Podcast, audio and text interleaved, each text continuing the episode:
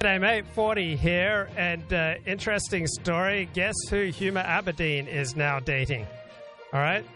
She used to be married to that congressman in New York who got into a bit of trouble. Like the new power couple of Bradley Cooper and Huma Abedin. Trust me, we're surprised as you are that an A-list movie star has ended up with Anthony Weiner's ex. But I'm starting to get a little concerned about Cooper. He's a Philly guy just like me. First, he signed up to be Howard Stern's presidential running mate. But don't talk so soon. This guy's going to bring in the female vote like you wouldn't believe. My Vice President Bradley Cooper. Bradley, politics is a dirty, dirty game. You don't want to be a part of that. And now he's hooking up with Hillary's bag woman, which knows about how dirty the game can be better than anybody. Plus, he's playing in Anthony Weiner's old playground. Who knows how many revealing photos or toys Carlos Danger left lying around the family home that Bradley might just stumble across? And what about Hillary? I'm sure she can't be too happy losing her best gal. Whatever happened to stand by your woman? Bradley, if you need to be rescued, blink twice. We'll get you out of there.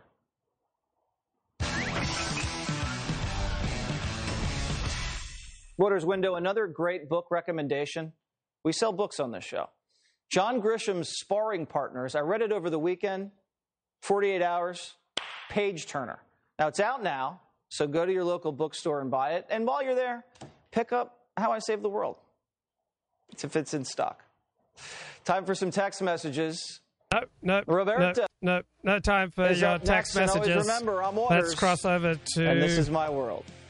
Tucker Carlson, see what's really going on in the world, and I'll be right back.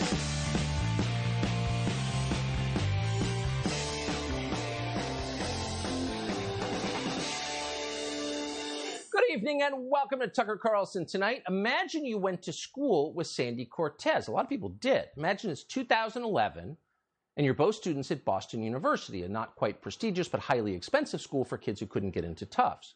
You know who Sandy Cortez is because 3 days a week at 12:20, you see her in your philosophy of gender and sexuality class. She's always there in the front row snapping her gum.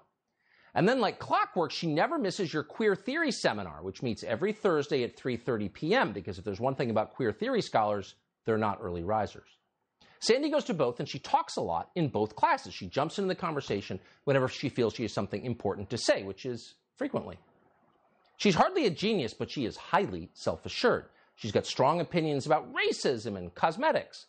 She seems to spend a lot of time updating her Facebook page. Those are the main things that you remember about Sandy Cortez. Now, fast forward 10 years. Suddenly, Sandy Cortez is a world-famous figure, somehow. She's calling herself Alexandria Ocasio-Cortez, like some kind of female Che, Westchester County's first socialist revolutionary. And she's still yammering on about racism and eyeshadow, her twin obsessions. And she's still frantically updating her social media pages. Some things have not changed. But other things have changed. One night, you're watching TV and you see Sandy Cortez talking authoritatively about America's energy grid. Like she knows a lot about it. And that stops you in your tracks. Wait a second. The energy grid? That's an adult thing, right? That's not queer theory. That's real. That's a very complicated piece of infrastructure. Even a lot of engineers don't really understand how the energy grid works.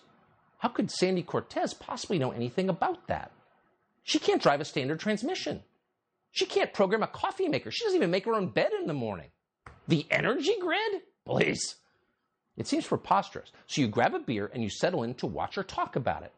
And your jaw hangs open as you do. Here's what you see. We know that there is no such thing as cheap energy, because the price of cheap energy has always been our lives. The trampling of indigenous rights is a cause of climate change. The trampling of racial justice is a cause of climate change. We're like, the world is going to end in 12 years if we don't address climate change. And your biggest issue is... Your biggest issue is how are we going to pay for it? And like, this is the war. This is our World War II. the fossil fuel industry and the future of humanity are fundamentally incompatible. They just are. I mean, that's not a political opinion. That is the science. We continue to burn fossil fuels, our planet will become inhabitable. Really? Energy, huh? How's energy generated? Do you know? What's a watt? What's amperage? Speak slowly. We've got time. But she doesn't. Instead, she yells, the fossil fuel industry and the future of humanity are fundamentally incompatible. They just are. I mean, that's not a political opinion. That's the science. Of course it is. That's the science. Whatever I say is the science. There's no debate here. Obey. But that's not how democracy works. Thank God. You actually have to convince people. And so she tried. She introduced the Green New Deal 3 years ago. And it didn't go far. In fact, it went nowhere. In fact, virtually nobody in Congress supported it. In fact, when it came time for a vote on the Green New Deal, even her co-sponsor, the other guy who wrote it, the super woke senator from Massachusetts, voted present, not in favor. Now, why is that? Why did nobody actually support it? Well, because if you think cow flatulence is even in the top 200 top issues for most Americans, you're Sandy Cortez. Go back to queer theory class. Get rid of fossil fuels? Yeah, what then? Well, starvation, poverty, societal collapse. Voters, it turns out, are not into any of those things. And so nothing that resembles the Green New Deal is going to pass the United States Congress in our lifetimes, provided this remains an actual democracy, which is to say, provided the public has anything to say about how they're governed. So that's a non-starter here. It's never going to happen by democratic means. But that doesn't mean it can't happen. It doesn't mean that ideologues can't impose the Green New Deal on weaker countries that are too poor to refuse it. And over the past several years, that's exactly what they've done. So the Green New Deal is actually taken effect around the world. So we don't have to guess about what would happen if it took effect here. We can know. That's science. Let's start with Ghana. Ghana's a pretty little country, peaceful place, actually, on the west coast of Africa. 3 years ago, Ghana was in great shape. It had one of the fastest growing economies in the world. In fact, it had so much energy over most of the last decade, it was exporting it to its neighbors in West Africa. Now, those energy exports from Ghana peaked in 2014.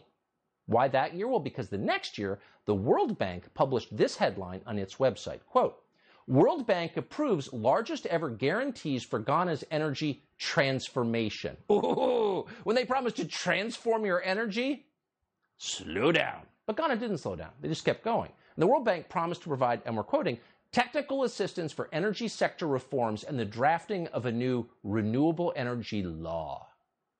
So in return for all this help, Ghana agreed to limit its carbon emissions, and then they entered the Paris Climate Agreement. Oh, how virtuous. What happened next? This is the part you don't read that much about. Last year, Ghana experienced a complete shutdown of its national power supply. Oh, no more electricity! No emissions because we have no electricity. And blackouts have continued since then. Just yesterday, a news source in Ghana reported that, quote, residents in parts of the Ashanti region who have been hit with power cuts are without water as well. Because it turns out you need electricity to provide water, also to grow food. Now, this is not a small thing. The Ashanti region has millions of people living in it. They're all now living in the Stone Age. And it's not just the energy grid that's now compromised in Ghana. International observers say the country is now facing severe food shortages and hunger, starvation within a matter of months. Why is that?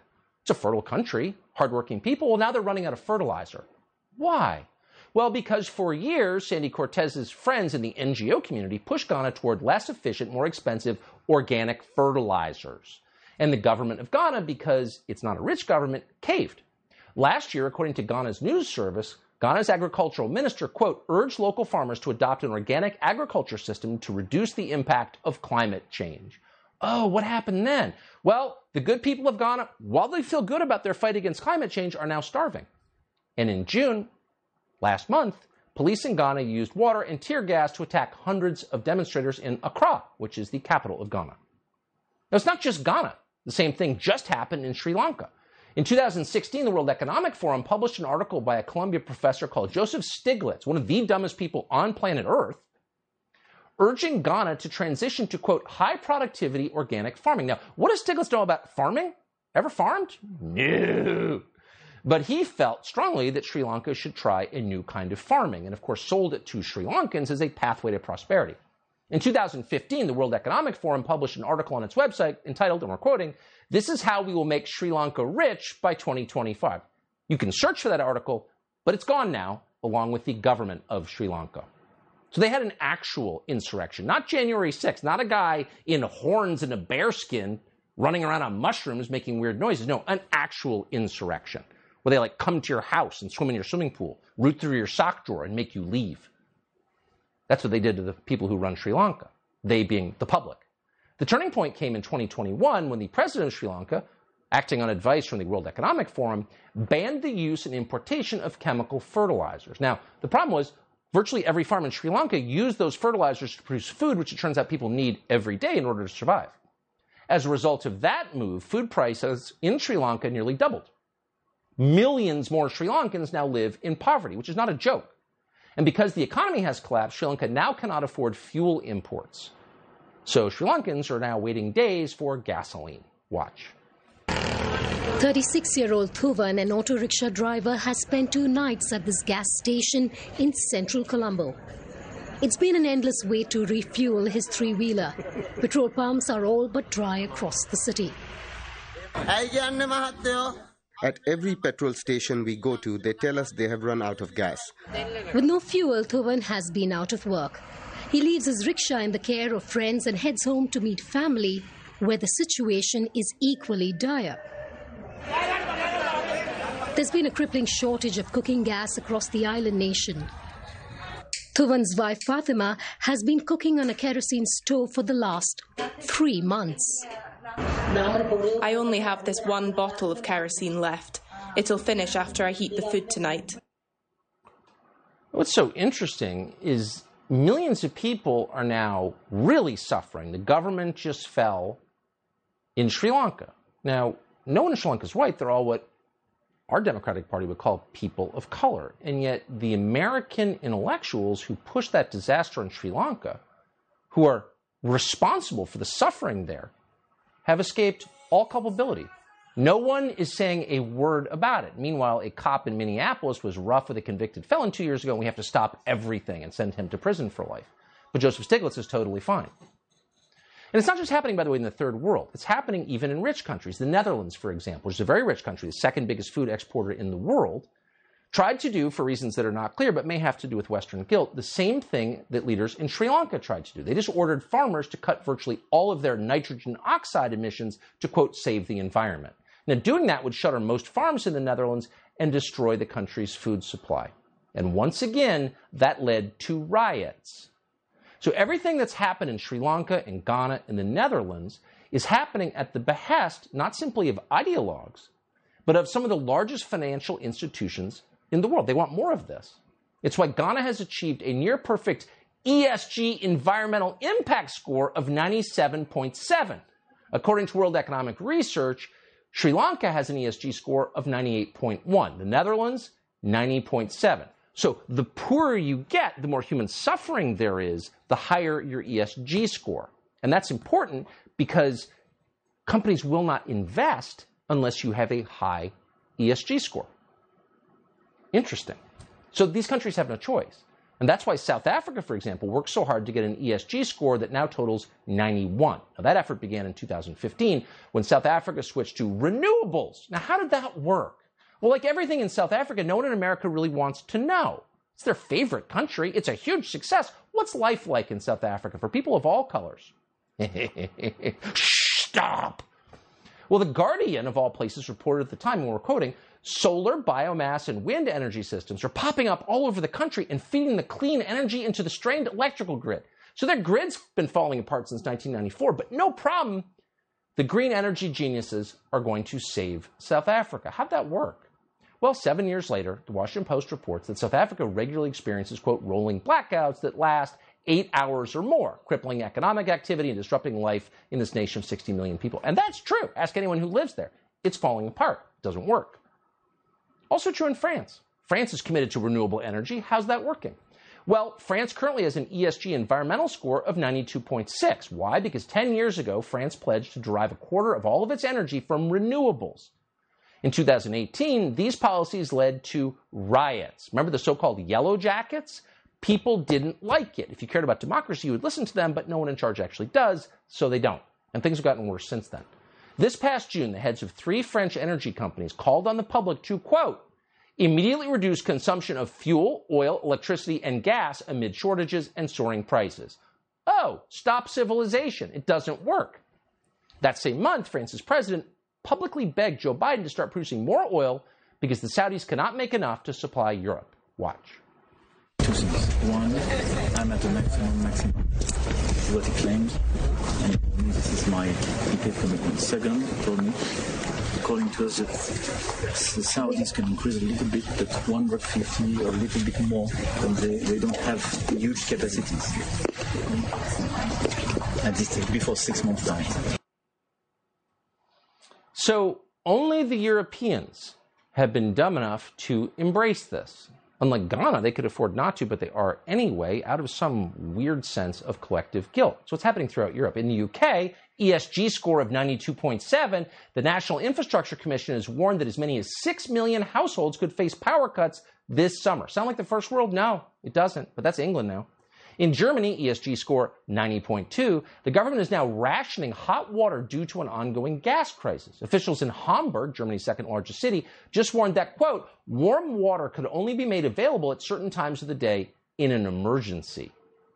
Now, it was just a few years ago that Germany's government laughed at warnings from Donald Trump that this would happen. It's on video. Oh, they are so stupid. You have no idea. Green energy is the future.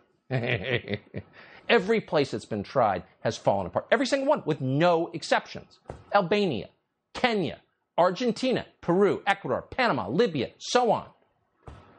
But it's not just a problem there, it's becoming a problem here. So in the United States, our ESG score on environmental issues currently stands at 58. But Joe Biden, who buys into every stupid trend, wants to change that. It's very important to get our ESG score up because we want to be more like Ghana.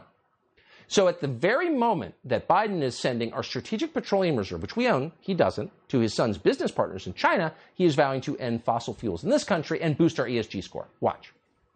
Would there be any place for fossil fuels, including coal and fracking, in a Biden administration?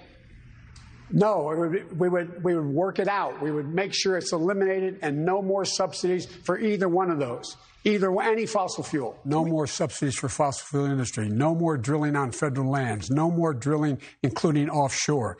No ability for the oil industry to continue to drill, period. But I want you to look in my eyes.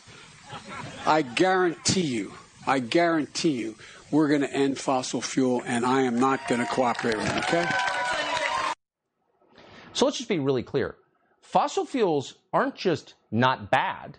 Fossil fuels aren't just a net good. Fossil fuels are the only thing that stands between the United States becoming Ghana. Fossil fuels are the only thing that make the United States a rich country and not a poor country. We have the largest recoverable oil reserves in the world. If we can't tap those, we will be Ghana. We will be poor. But Joe Biden doesn't care.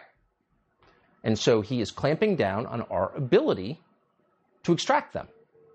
And like the leaders of every other country, driven into the ground by green energy schemes thought up by morons like Sandy Cortez, he's taking no responsibility for the damage he has caused. Look, we need more refining capacity. This idea that they don't have oil to drill and to bring up is simply not true. This piece of the Republicans talking about Biden shut down fields, wrong. 9,000 of them, okay?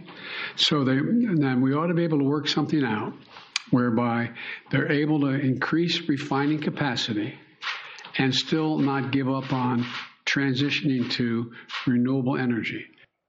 Problem is, he doesn't know anything about refining or extracting or how the grid works or anything about anything, because he's never had a real job, because he worked for the federal government since he was in his 20s. None of these people have any experience doing anything. Again, most of them can't drive a manual transmission. So to get a lecture on the power grid or energy from people who have no idea what it is a bit much. And the topic is too important to continue to listen to their nonsense as we become poorer. And by the way, as the rifts just beneath the surface in American society are exacerbated by that poverty.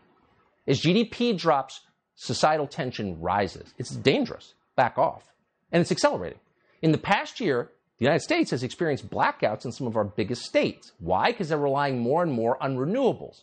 Places like California and even Texas. Just yesterday, in order to avoid a blackout, the largest grid operator in the state of Texas begged residents to turn up their thermostats, no more AC for you, and asked them not to use any major appliances, really in Texas, which has the largest oil and gas reserves in the continental United States. What are they doing in Texas?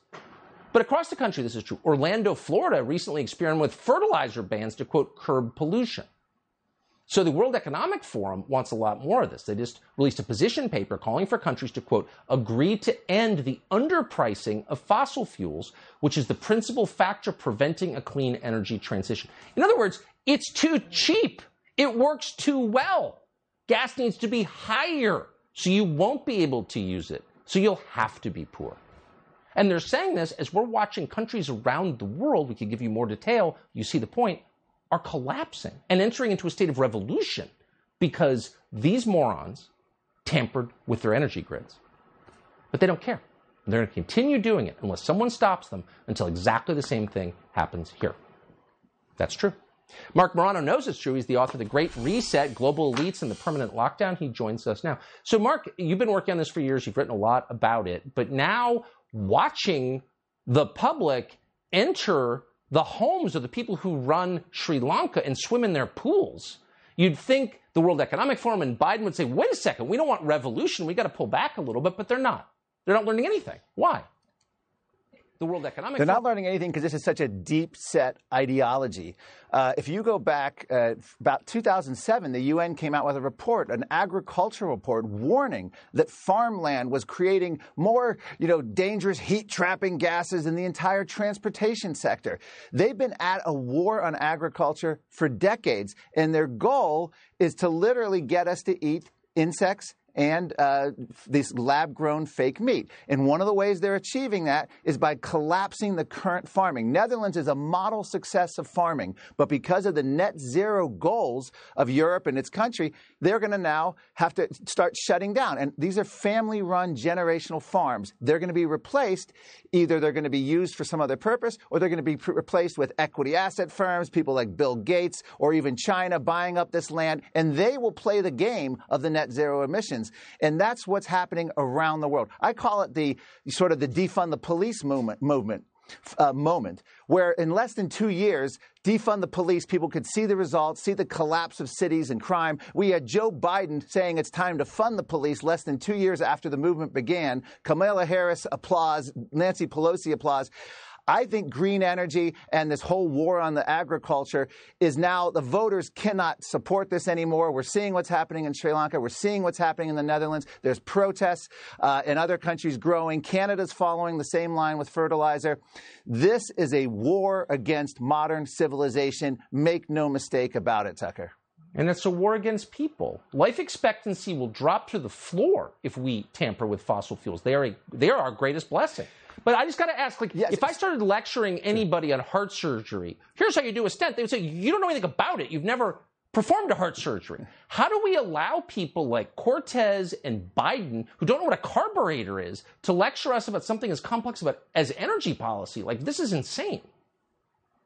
Well, it's because people like the World Economic Forum, this is their stated goal. John Kerry can go to the CEOs of major corporations and get them to sign a climate pledge, which then commits them to all these green goals. So this is all happening behind the scenes. That's why they love places like Davos. There's no lobbying rules. Corporations can meet with politicians behind the scenes, and this is what they do. It's about how they can make money. They believe that us, the unwashed masses, if left to our own devices, will create inequity, racism, environmental destruction, a climate crisis. So they literally want to regulate not just our farming, but every aspect of our lives. And that's really what the World Economic Forum and the United Nations is after here, is controlling humans. Man, they're playing with fire. They will get actual revolutions if they mess with energy. That is true. Marc Morano, I appreciate it coming on. It is. Thank you so much. Thank you, Tucker. Appreciate it. So if Sandy Cortez can be an expert on the energy grid, then Jill Biden can be a doctor. Dr. Jill! Problem is, like Sandy Cortez, Jill Biden sometimes goes outside and talks in public. Now, her adopted son described her as a vindictive moron. Is that true? Well, we did an investigation on that.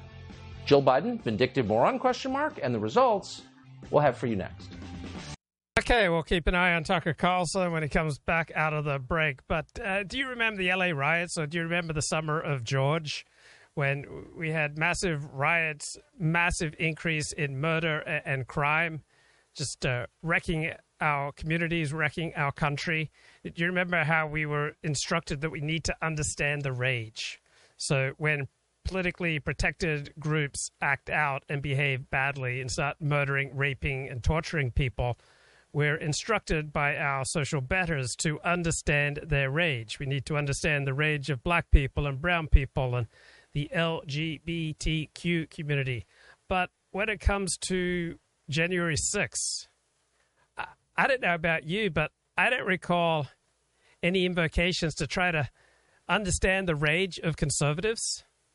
And I think January 6th riots on Capitol Hill were misguided. I think conservative claims about the 2020 American presidential election being rigged or fixed, I think those are false. But I think what they're getting at is, underneath those claims, conservatives have a strong case for, you could call it cultural oppression, or just simply living under the liberal jackboot. And the things that we can talk about, all right, we're increasingly restrained from talking about the things that are naturally most of interest to us. And we're supposed to accept that it is wholly natural and it is objective and it is the only good and right and proper thing to do, to allow an ethnic lobby like the Anti-Defamation League to decide what we get to say on social media, right? Nothing like an ethnic lobby getting to decide what we talk about on YouTube and on Twitter, right? So we're increasingly constrained by this rising class that essentially accepts no dissent, right? So the liberal world order is now constraining dissenting views, whether it's on politics, social attitudes, or science, right? And the liberal world order primarily demonstrates its power in the creative elite, from the media and entertainment industries, from the academic community, and from high-level government bureaucracy. So they operate very differently than the rival power brokers, the people who rule in finance, technology, or energy. So we're talking here about the power of the knowledge elite, and it does not stem primarily from money, but in social standing. They occupy the high grounds of culture, and they get to dominate, to persuade, to instruct, and to regulate the rest of society, right? And they increasingly promote a single parochial liberal ideology. And when necessary, they have the power to marginalize us, to excommunicate us, and to drive us from the public square. I think that's what underlies this conservative rage. I don't know what's happening to us as Americans, but there's some things that are happening that are wrong, and not who we are as Americans. Now, you take the southern border and what's happening at the southern border. Well, that is not who we are as America. You know, you may not know this, but there at the southern border right now, today, there are children as young as 2 or 3 years old that are being separated from the people that bought them from the parents. All right, y'all. Or the cartel or whatever. And the kid gets through, and then the cartel guy can't get through, and a deal's a deal. It's not who we are as Americans. Ripped from the arms. I don't think they do that every time. By the way, you know, journalists used to just say, yeah, and then they take the, and now it's like, I ripped. Is that a baby in your arm? Rip that baby out, and then we'll throw it over there. Isn't that actually what any retard believes happens? That's another thing I'm not supposed to say. Okay, that's the late, great Noah McDonald. So speaking of organic, all right, if you love that which is organic, you are directly at war with that which is going to minimize the chances of global warming, because organic farming requires far more resources, far more fertilizers, which come from fossil fuels, and the output from organic farming is far less than conventional farming. So if you're very concerned about global warming, you definitely cannot eat organic or encourage organic, right? These two things are completely at odds with each other.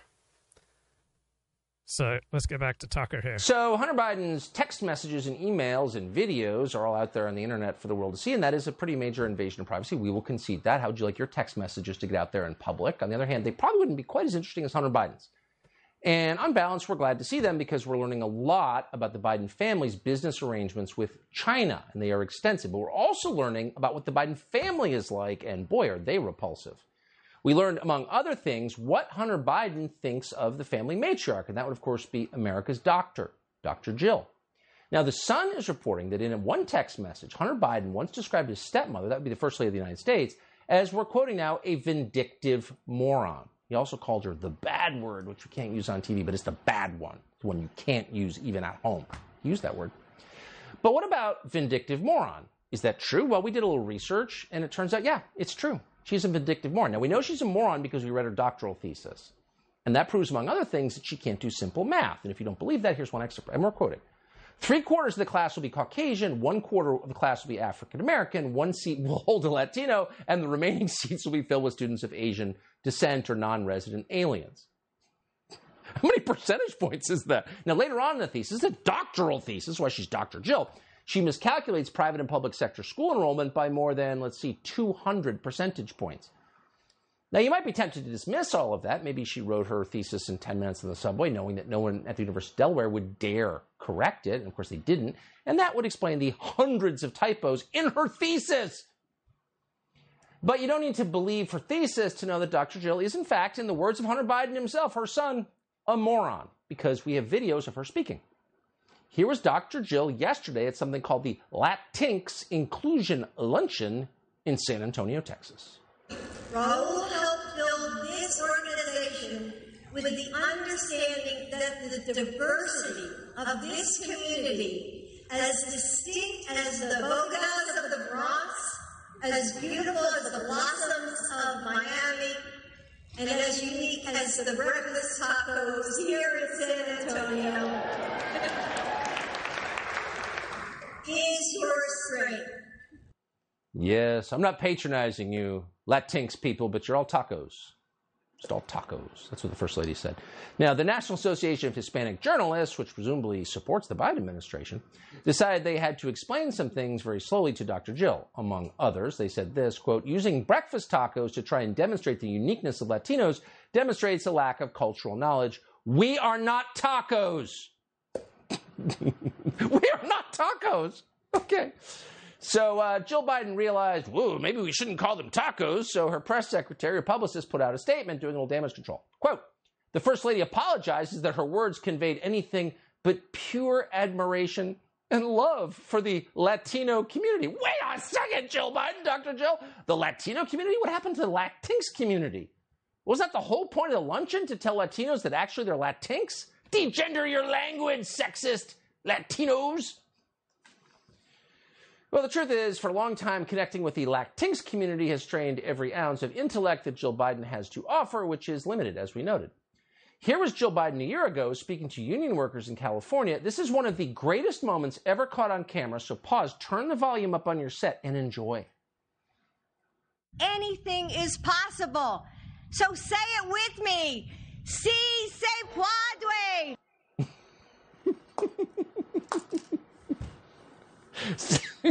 Si se padres. Padres. Or something. As Cesar Chavez used to say, si se padres. He couldn't speak Spanish either. Don't you worry. So Dr. Jill's a moron. Hunter Biden was absolutely right. But is she vindictive too? That's the outstanding question. Hunter called her a vindictive moron. Moron, yes. Vindictive, jury's still out. Well, now we know. A few days ago, Jill Biden wrote on Twitter that women, quote, have the right to make our own decisions about our bodies. Of course, not with the vax, but with abortion. So reading this, retired Lieutenant General Gary Valesky, a former Army spokesman who mentors soldiers, responded this way, quote, glad to see you finally know what a woman is. Well, guess what happened to General Valesky? He got suspended. And now he's being investigated by the U.S. Army, which has no problem with China, but they're very concerned that someone might criticize Dr. Jill. So Hunter Biden was right, and we're just going to say it out loud. Hunter Biden was right about Dr. Jill. Vindictive moron.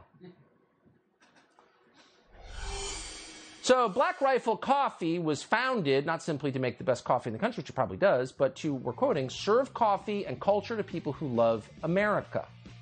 And they actually did that. We didn't know what to think of Black Rifle Coffee. Then we spent a full day with its founder, and we were impressed. We'll bring you the conversation next. Okay, so in Peter Zion's new book, talking about the end of the world as we know it, he writes about love organic products, think they can help solve global warming. You must suck at math, right? The inputs are much higher, much more expensive, specialized seeds, higher volumes of water, all sorts of non-chemical pesticides and herbicides, all right, which are far more expensive, far bulkier to transport, hence far more use of fossil fuels, right? Far more expensive to store, far more expensive to apply, hence more use of fossil fuels, all right? Far lower effectiveness of organic inputs means you have to at least quadruple the passes over fields that synthetics require. So that requires more labor and more fossil fuel, right? All that extra activity on a field encourages higher soil erosion, more water contamination than traditional farming, right? And that in turn demands more inputs and more fossil fuels. So the leading organic fertilizer for what you use in orchards is chicken parts not suitable for human consumption, right? So the gooey, pungent logistics chain for shredded chicken guts, all right, requires more fossil fuels, requires a refrigeration chain to prevent the utterly decadent levels of nastiness, drastically increasing organics' carbon footprint. And at the back end, the results of organic farming are far lower yields per acre, meaning even more land with even more low effectiveness inputs required to generate the same volume of food as more conventional practices. All right, so you can have organic foods or you can have environmentally foods. You cannot have both. So if you're all about that which is organic, then you obviously don't give a toss about global warming or you're a moron. We have done this multiple times in the countries. What's going on with immigration? This is Zion. The question is how far in the future. The United States, both on the left and the right, is feeling relatively anti-immigrant right now. And everybody understands the Republicans and the Trump side of that. But on the Democratic side, remember, the Biden administration is attempting to re-solidify the union movement within American industry, within the Democratic Party. And he's only having occasional success. So don't expect to see any strong federally sponsored pro-immigration policies for the next few years. It's going to take corporate America making its case in each individual city and those cities and states then going to the federal government for an ask. That's not going to happen this year. Probably not next year either. So he doesn't see a lot more immigration pouring into America, particularly as birth rates have plummeted in Mexico and are starting to decrease in Central America. All right, here's my favorite scholar these days, Leah Greenfeld. Or ethnic or racial character, regulating one's actions in the environment accordingly. For instance, in the United States, the color of one's skin is a symbol of race, and as such, a determinant of very specific and important reactions which would astound people in Brazil, France, or Israel, where skin color has no meaning whatsoever.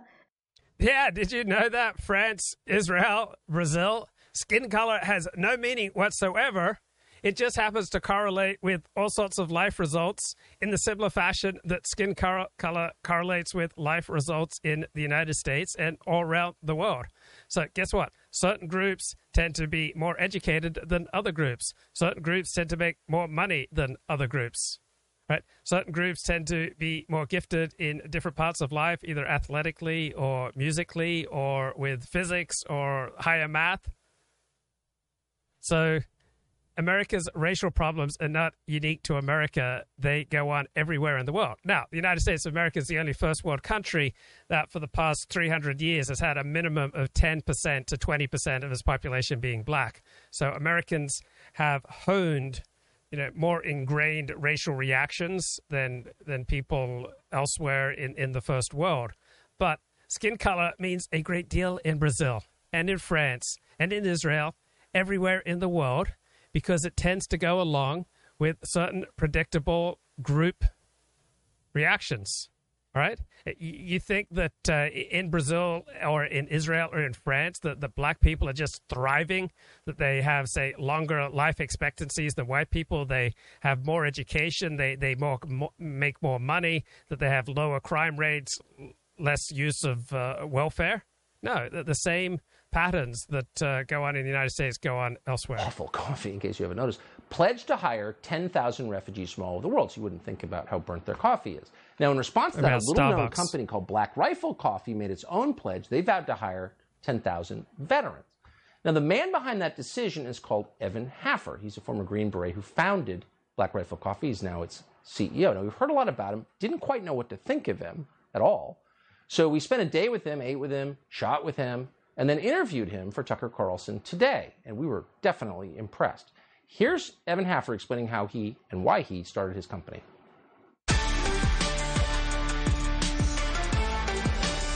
So I started roasting coffee to take with me. I was in Kirkuk, Iraq, which was a relatively small city up in northern Iraq.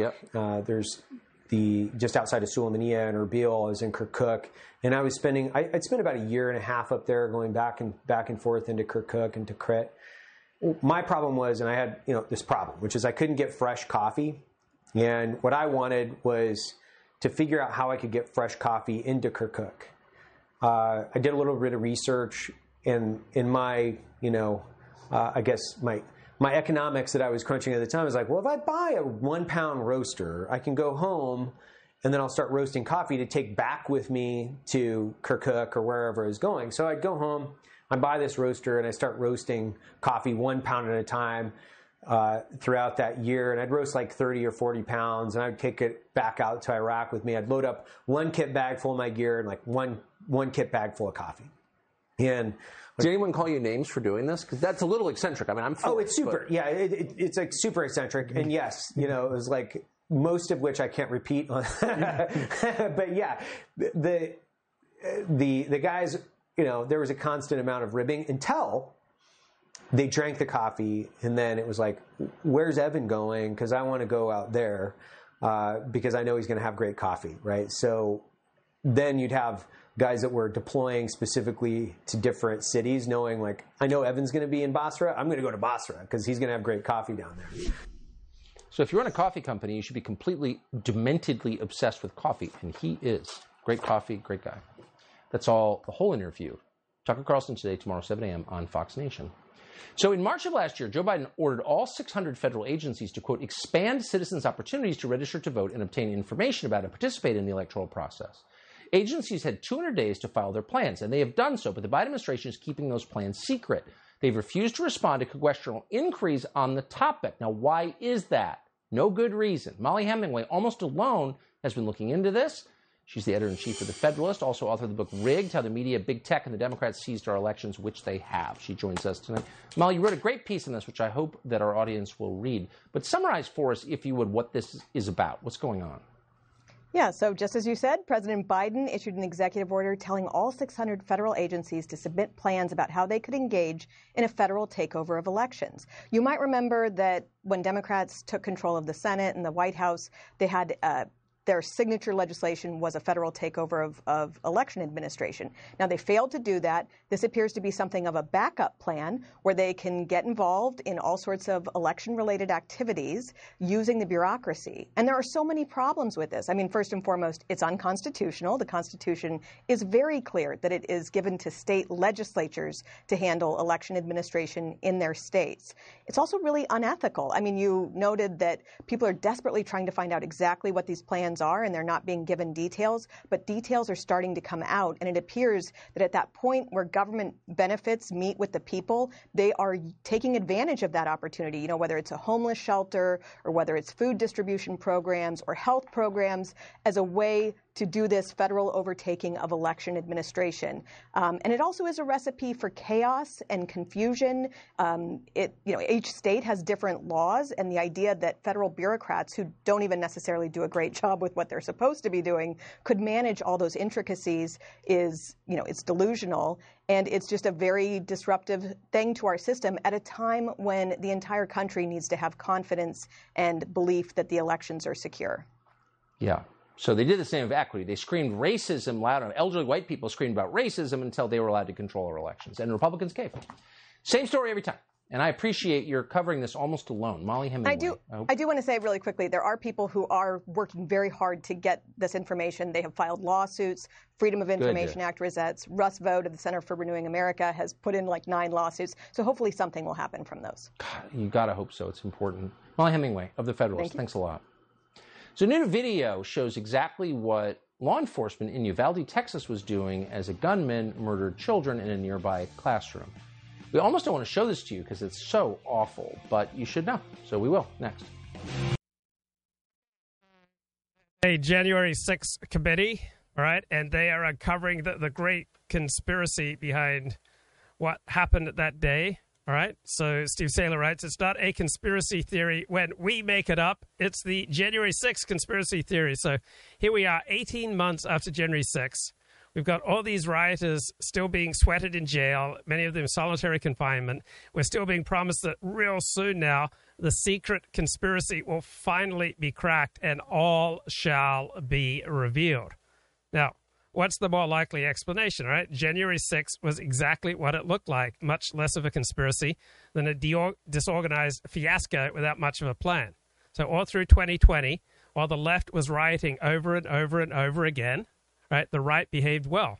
Right, the left has primarily done political riots in this country for at least 60 years. Right, how often have you seen right-wing riots become criminal? Right, almost never. But this time around, Donald Trump pressed his luck one time too many, you know, hoping that his power of positive thinking would somehow come through for him again.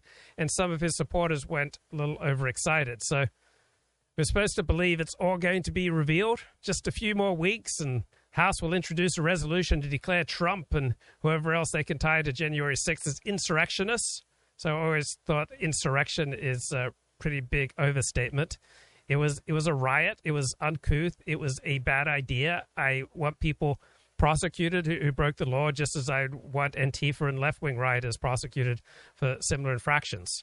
All right, but there's a concerted push here by the establishment to try to bar Donald Trump and his cohorts from eligibility to hold office under the 14th Amendment, right? And they're going to try to get Senators Sinema and Manchin to show their party loyalty to get this passed through the Senate. They hope to get principled conservatives like Mitt Romney and Ben Sasse to vote for it, right? And doesn't even need to pass the Senate. Some states can and will just decide for themselves, preferably after the primary. Now, it probably won't work out, but by the time the court's sorted out and Donald Trump has been removed from the ballot in several swing states, the 2024 election will likely be over and the question will be moot. So this is the reason they've been misusing this very specific term, insurrection, to describe a small, disorganized riot that lasted all of 3 hours.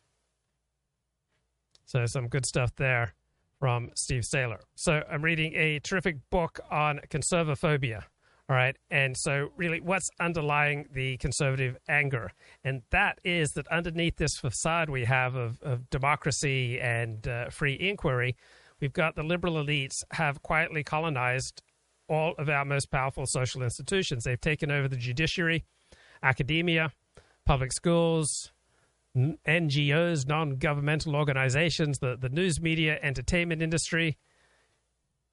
And they don't marginalize and excommunicate like the Catholic Church did, but the cumulative social prestige that they have seized is the functional equivalent of such an orthodoxy. So that gives the liberal elites and their pronouncements a special power to essentially cut off debate and silence dissent. And so I think this is what underlies conservative rage. So this new secular liberal priesthood will badger, it will scold, and it will bully all who defy it.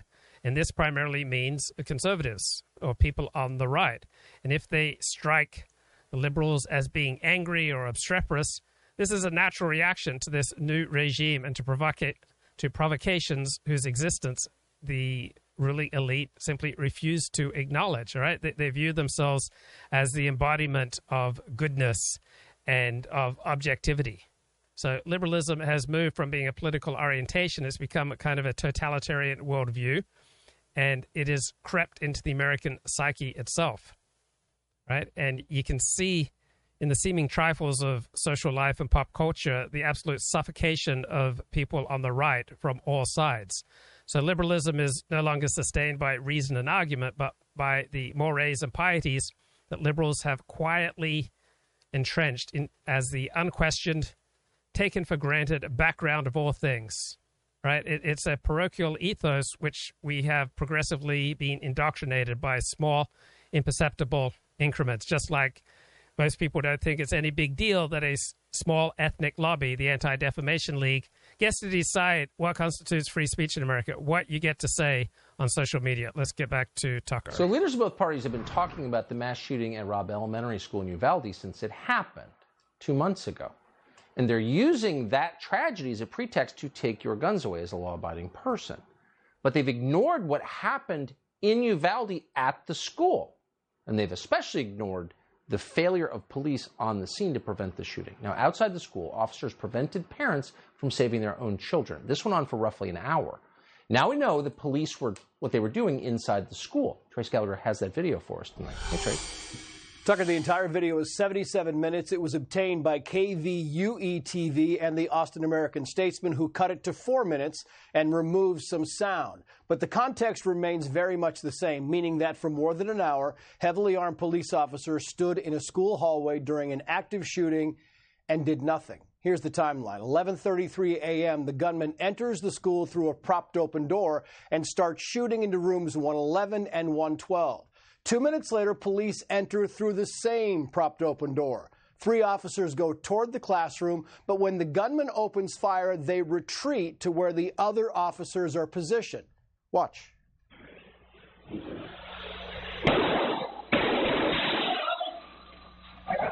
And by now, there are 19 officers on campus. Now, at the same time, a girl calls 911 and whispers that she's in room 112. Over the next 20 minutes, she calls back 4 more times, telling dispatchers that multiple children are dead, some are alive, and that she desperately needs help.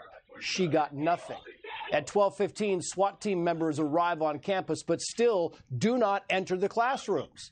47 minutes after the shooting began, an officer walks over, gets hand sanitizer, and goes back to his waiting position. It took 1 hour, 17 minutes before Border Patrol agents finally breached the door, entered the class, and killed the gunman. Tucker. That's just such an awful story. Trace Gallagher, thanks so much. You bet. Using hand sanitizer. We've defended the police and will continue to defend the police. They're essential. Most of them are good people. But you can't lie about what actually happened as a pretext to taking guns away from law-abiding Americans in the middle of a crime epidemic. And that's what they're doing, because they're liars. So since Roe v. Wade was overturned by the Supreme Court, you've heard a lot about ectoptic pregnancies. Excuse me. That's when a fertilized egg implants outside the uterus. And that can be a huge emergency, life-threatening emergency. Now, Democrats are now pretending that women with ectopic pregnancies are no longer able to receive medical care. Sandy Cortez of Westchester is one of those.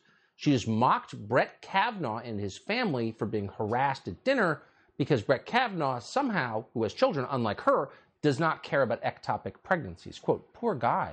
He left before his souffle because he decided half the country should risk death if they have an ectopic pregnancy within the wrong state lines. Now, first of all, she's encouraging violence, as she has done before, which is unacceptable, particularly for an elected official, period. For another, it's a lie. No state considers treatment for ectopic pregnancies to be abortion, and no state ever will.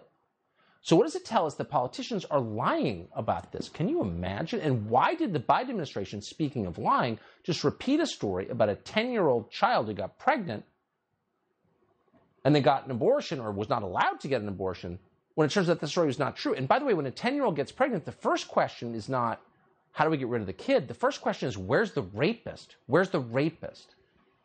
Allison Santafonte is a pro-life advocate who has watched all of this happen, and she joins us tonight. Allison, thanks so much for coming on. So first to the question of ectopic pregnancies, which is a tragedy and is a legitimately scary thing and not that uncommon. Democrats are saying that these are somehow treatment for this medical emergency is illegal in places because of Roe v. Wade falling? Is that true? No. Listen, there are so many lies floating around the internet right now, and it's so sad to see our world leaders, our national leaders like Joe Biden himself, Kamala Harris, and others repeat the lie that I believe they know is a blatant lie. There is no pro-lifer, no pro-life legislation that seeks to limit women's ability to treat an ectopic pregnancy or a miscarriage. You know that. And you know that if anyone did try and limit a woman's access to that care, we, the pro-life movement, would be the first to speak out against it. There is a big difference legally and medically between ectopic pregnancy, miscarriage management, and abortion. No woman, Tucker, chooses an ectopic pregnancy or a miscarriage. We're here to defend children. We're talking about an abortion, which is a choice to intentionally destroy an innocent human life. That's exactly right. And you do wish people would push back harder. And by the way, if they can't have an honest conversation about it, then maybe they don't have pure motives, I guess I would conclude. Allison Stefanti, I appreciate your clarity on that. Thank you very much. Thanks. So we're learning a ton from the massive data drop from Hunter Biden's electronic devices, including the fact that Joe Biden's family refers to him by a nickname that's, well, don't quite know what to say about it, but we have some idea why they call him this. We'll tell you what they call him and why next. Looking at the chat, and Judas says to Alexander, "You will rot in hell for your idolatry, you evil fool." And my first reaction was, you know, wow, that's not very civil, Judas. You know, maybe you're violating the social contract that we have here, a place of love and inclusion. Then I just thought, oh, wow, here's someone who takes religion seriously. Like, if you take your religion seriously, this is how you're going to think, right? Every religion makes exclusive claims of truth. But in America, the religion of civility is usually, you know, far stronger, far more widely held than the authentic claims of individual religions. So, yeah, this idea that you're just going to burn in hell, you heretic, well, that is basically what pretty much every religion says. But in America, we've been so schooled that civility is more important than truth claims by religion that it's kind of shocking to hear it. And let's get a little bit more from our favorites, Decoding the Gurus, on Lex Friedman and Jonathan Haidt. A bunch of the content, so we're going to treat them together. Yeah, that's okay. That falls within our remit. We've done this before. It's a double feature. And Haidt, he's an intellectual figure. He's a commentator. He's quite well known. He falls within the bounds of being fair game for Decoding the Gurus. We've had various requests to do an episode on Haidt. And a question in the chat, am I a fan of boys' choirs? Actually, I am. I love Libera. Libera is just this terrific boys' choir. There are a lot of yeshiva boys' choirs that I really enjoy as well. I think in part because of his role in the heterodox sphere and setting up Heterodox Academy, writing The Coddling of the American Mind and so on. And I don't think we will do a dedicated, separate Haidt episode, at least not for some time. So this is what you get. We'll have a look at whether people's critiques of Haidt are fair based on this content. It wasn't supposed to be a Haidt episode. That's the point. It ended up a Haidt episode. Yeah, well, it's half a Haidt episode. Yeah. Half Lex, half Haidt. Yeah. Now, Lex Friedman's kind of an interesting dude. He's not what you call neurotypical.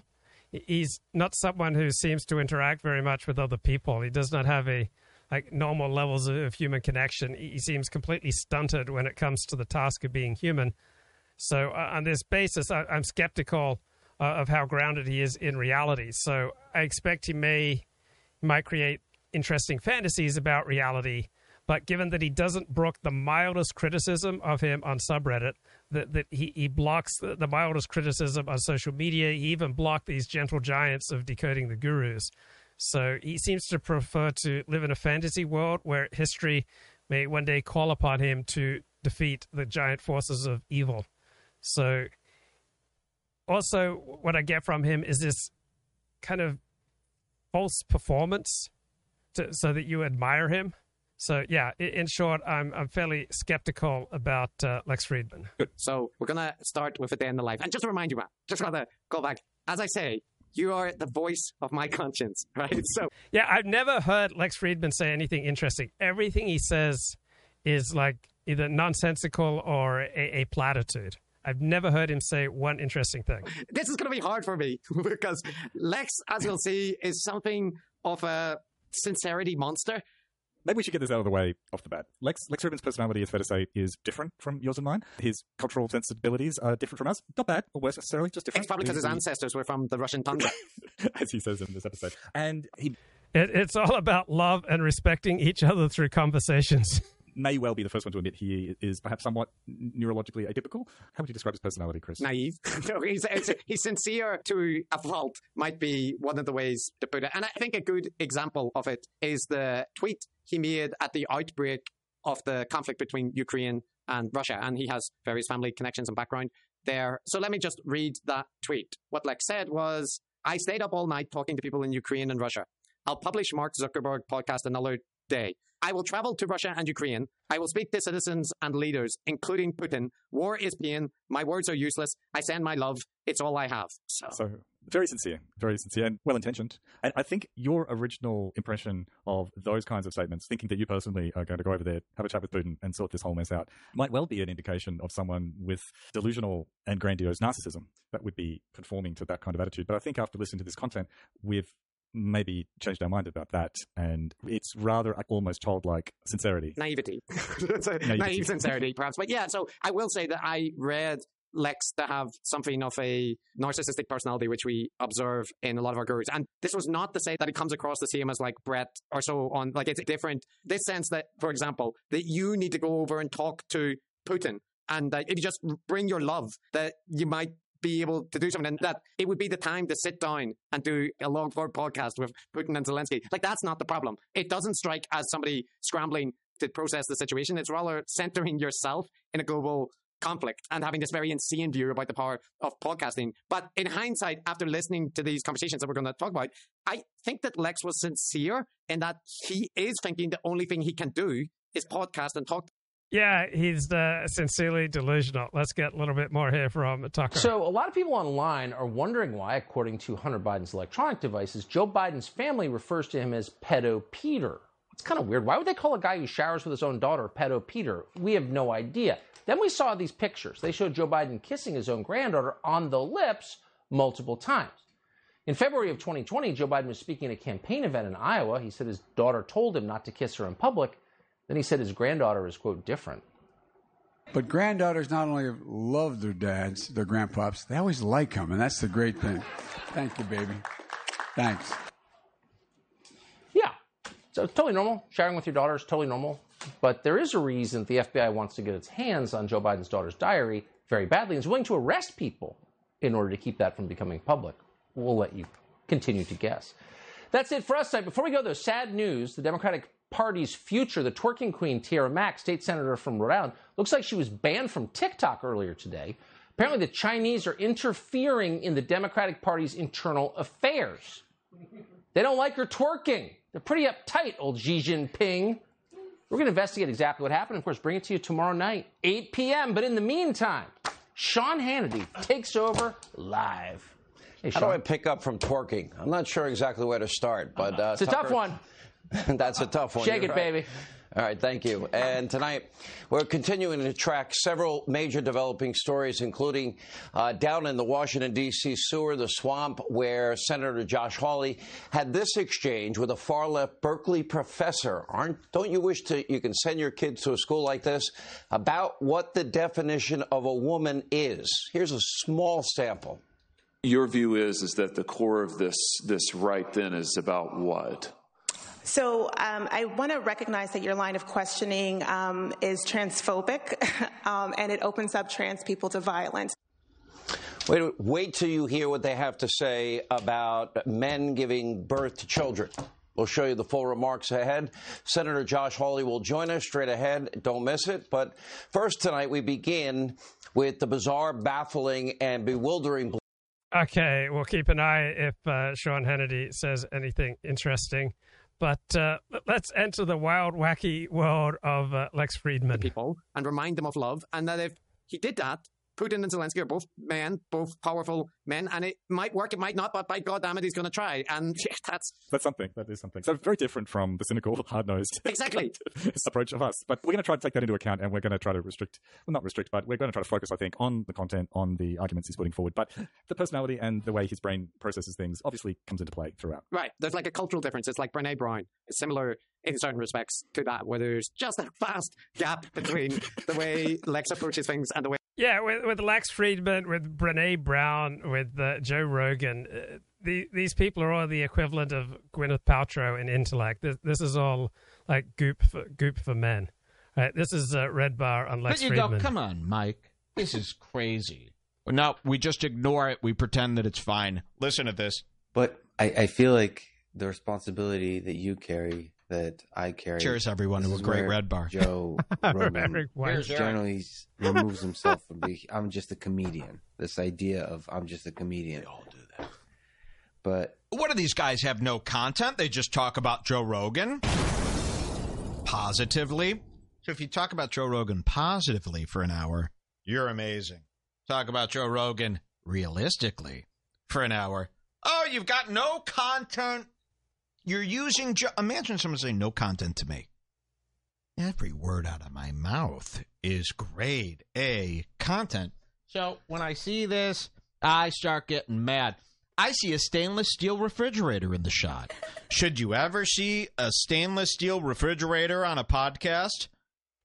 Unless it's being shot out of Best Buy? At this moment in history, like history literally – can pivot on the words of a tattooed god, ripped 50-year-old.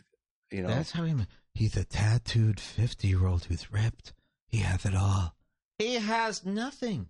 We all hate him. Don't you watch Red Bar, Space Cadet? You're going to see warts really soon. Don't worry, I'll zoom into all 70 of his moons. Okay, you know, we'll see the asteroids that have hit from inside, coming out, you know, looking like Freddy Krueger's stomach. Again, I use that reference a lot, but his warts look like things are trying to escape from inside his head, pushing out, but they can't get through the thick, thick layer of skin that he has.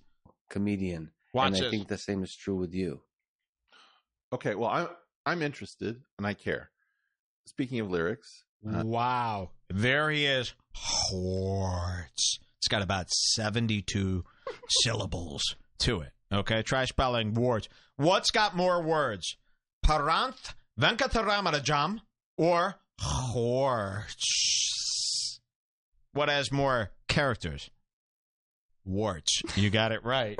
This guy not only has warts, and let's count some of these. One little, two little, three little wardians, three little, four little, five little wardians, six little, seven little, eight little wardians, nine little wardian warts, nine little, 10 little, 11 little. If you're going up in key to do another verse, a rephrase, what do they call it? Reprise? That's a lot of warts. He dyes his hair. Now, his hair dye is thinning here. He dyes his hair jet black, as if that's going to help. And this guy, I'm telling you, like, this is another one of those guys where I go, I hope the FBI, I hope there's some authority watching these people, because what we're getting here is the biggest sham in the world. Like, we're letting these people talk to us on the internet, and the top guy on the internet is, like, should be in jail to me. Seriously, I'm not kidding around. When I hear the loose stuff coming out of these guys' mouths, Mike Baker, we'll show you him, warts. I mean, it's so crazy and wrong. And who's going to believe me? You know, because I don't have some bullshit degree from MIT. He doesn't have a degree from MIT.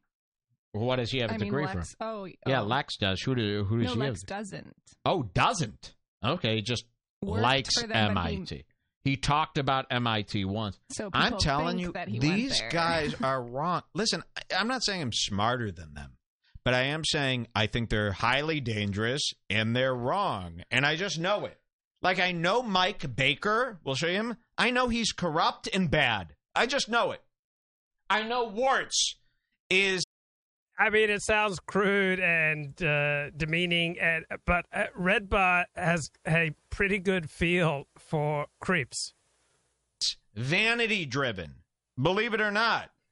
He's like, looking at the warts, I know Lex is not doing. I'm telling you, I don't just pick on these people for no reason. There's some people I don't bring up.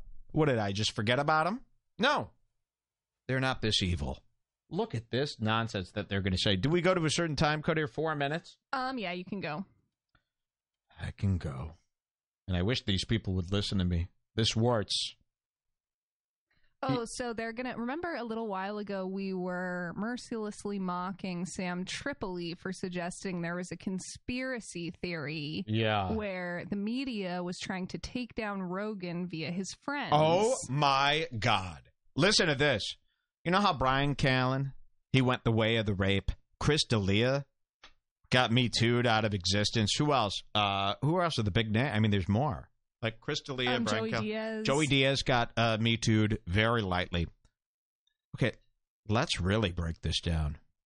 Joey Diaz is really, well, I guess Brian Callen too.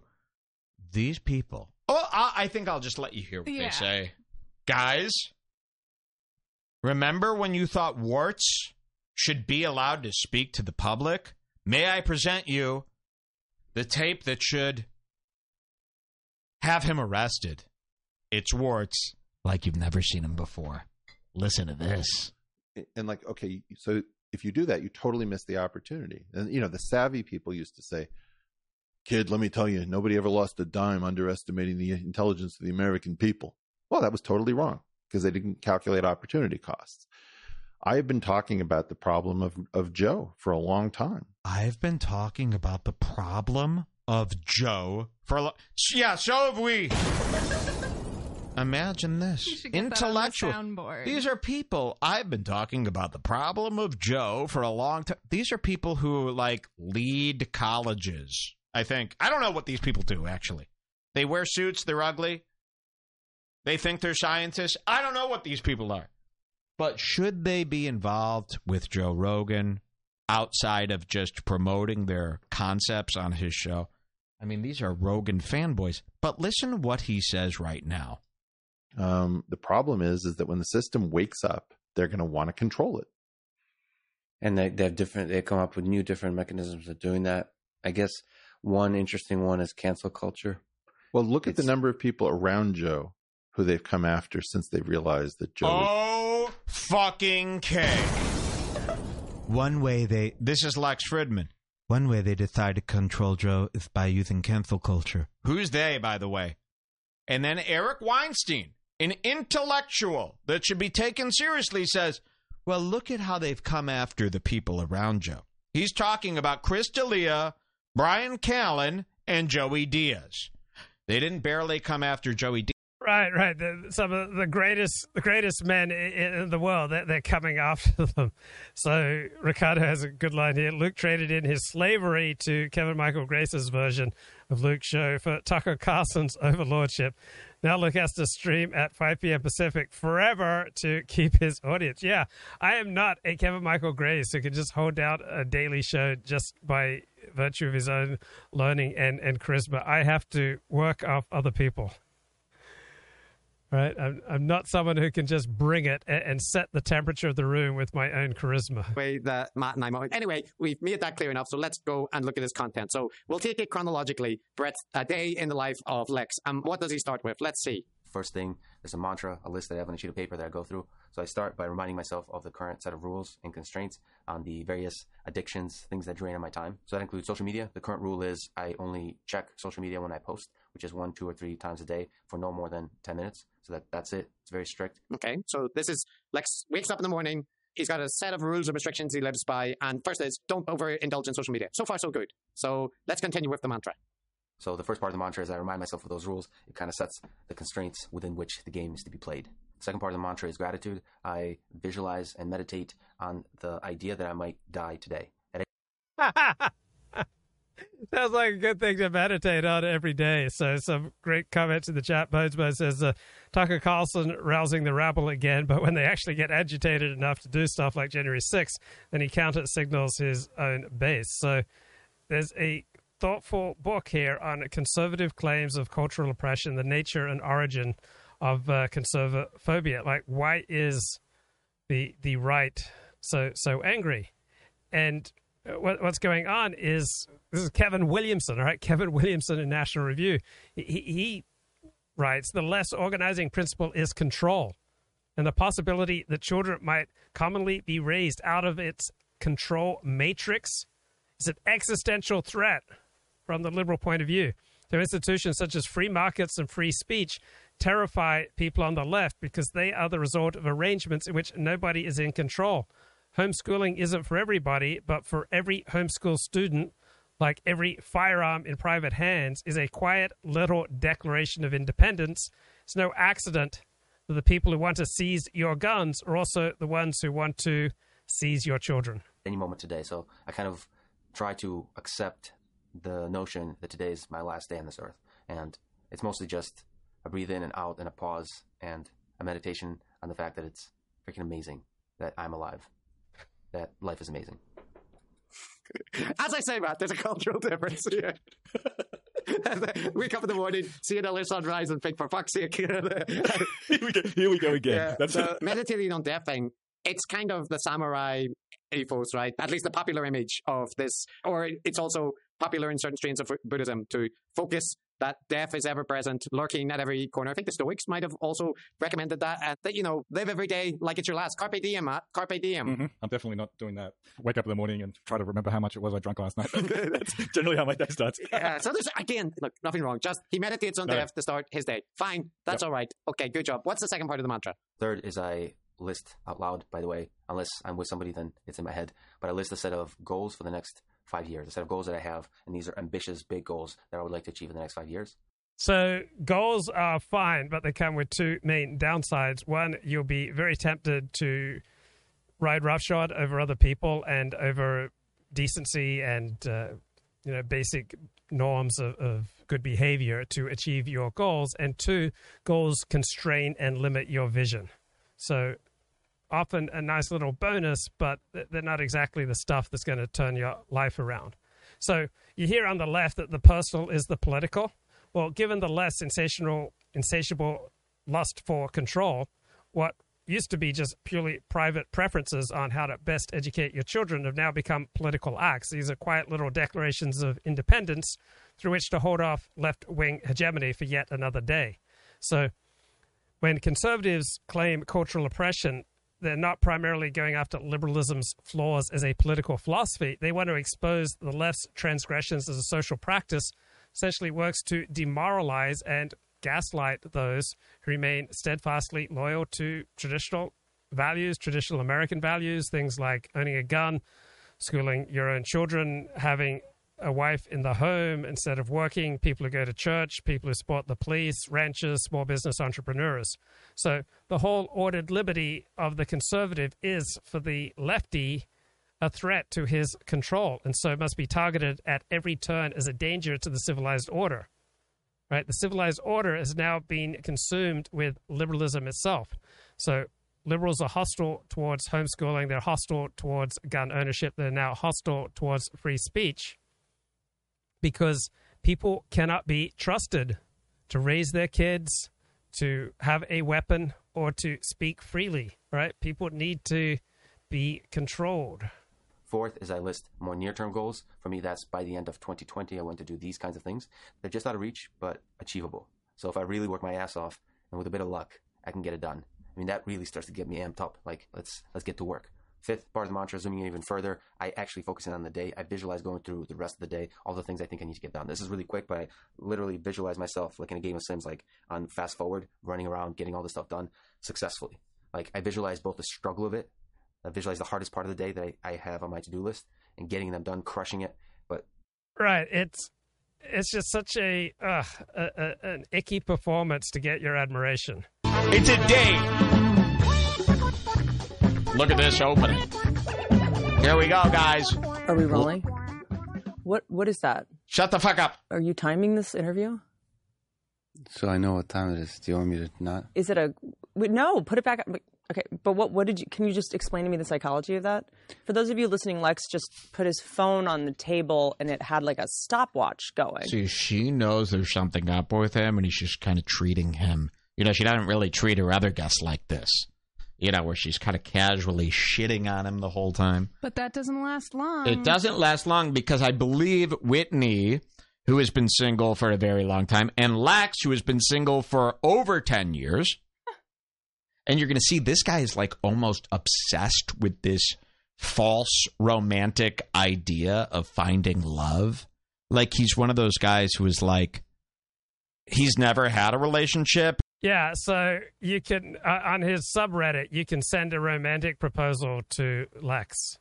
And then he sees like, for instance, like he sees guys complaining about their girlfriends, right? You know, typical complaints, oh, this ball and change, you know. And in his mind, he's never had a girlfriend, so he does stuff like, if I had a girlfriend, I would let her annoy me all day. I would cherish her. I would, okay, well, you've never had a girlfriend, so that's why you kind of think, you know, and he's romantic. And Chris Alton says, this comedian is a really evil guy. I dislike him even more than Lex. Yeah, I can understand why you say that, but Red Bar gives some pretty harsh truths. All right, he's got a really good radar. Like, he's right to be concerned about Eric Weinstein and Lex Friedman. These are people pretty disconnected from reality, self-aggrandizing people who are dangerous. So I haven't watched a lot of Red Bar, maybe say 6-7 hours total, but every time I've watched him, he's had pretty good instincts for what's going on. Now, he phrases things in a more cruel fashion than I would. Romanticized so many things. This is not what I want my scientists doing. Let's watch a little Lex. It contextualizes, like, how we're doing. He's so full of it. If I look down on the phone and I could tell that time has passed way faster than it usually passes, that means I'm having fun. That's how I know. Good impression. Oh, I got better ones coming up. So you need proof that you're having fun. Yeah, I'm like that. I'm not good at fun because I feel Whitney has become an amazing interviewer. By the way, I'm not kidding. She's I think that too. Her really good. She's really good. Okay, where we gotten? You got to read me the time codes. My eyes have gone. Okay, you can go to 2 minutes for the first. Notice of flirtatiousness. This is where they start flirting, and this whole thing turns into a sex show. He's horny as fuck. He has been, and I'm not kidding, you're going to see this, he's been a giant fan of Whitney for years. He knows everything about her. He's watched all of her podcasts, all of her appearances. She doesn't know this. She's going to learn this on the show. She is literally let in an obsessed fan into her home thinking, oh, this is one of Joe Rogan's scientist friends, not realizing no, he wrote a paper that got him into MIT years ago. He's been ostracized from the community ever since, and now he is an online personality stalker who has weaseled his way into your home. This is a dangerous setup. Yeah, no, constant for sure. Self-examination. Cheers. Yeah. Here we go. Hating yourself is very good for productivity. The problem is life is short, it ends, and you never get to enjoy it. The least talented people I know are the most confident about their talent. Yeah. But you have to so the way I try to do is I oscillate back and forth. I'm full of self-doubt. I hate everything I do. Every once in a while, not often, during the day, I'll just be like, damn, it's awesome to be alive. Just like breathe in and out. Just realize that, be grateful that, for everything, just for the ability to breathe, ability to do all the awesome things that I get to do, that all of us get to do. Listen, I don't know. Love this. And nature helps too. You should use that. For what? It's a good pickup line. That's what, this whole thing. is, I thought this was a date. Okay. I want to let you in on a little secret. What are scientists good at? Science. Studying. No, studying. Oh. Intellectuals, these brainiacs, they're good at studying. Lex wants something more than a Pulitzer or whatever you get. What's a science award?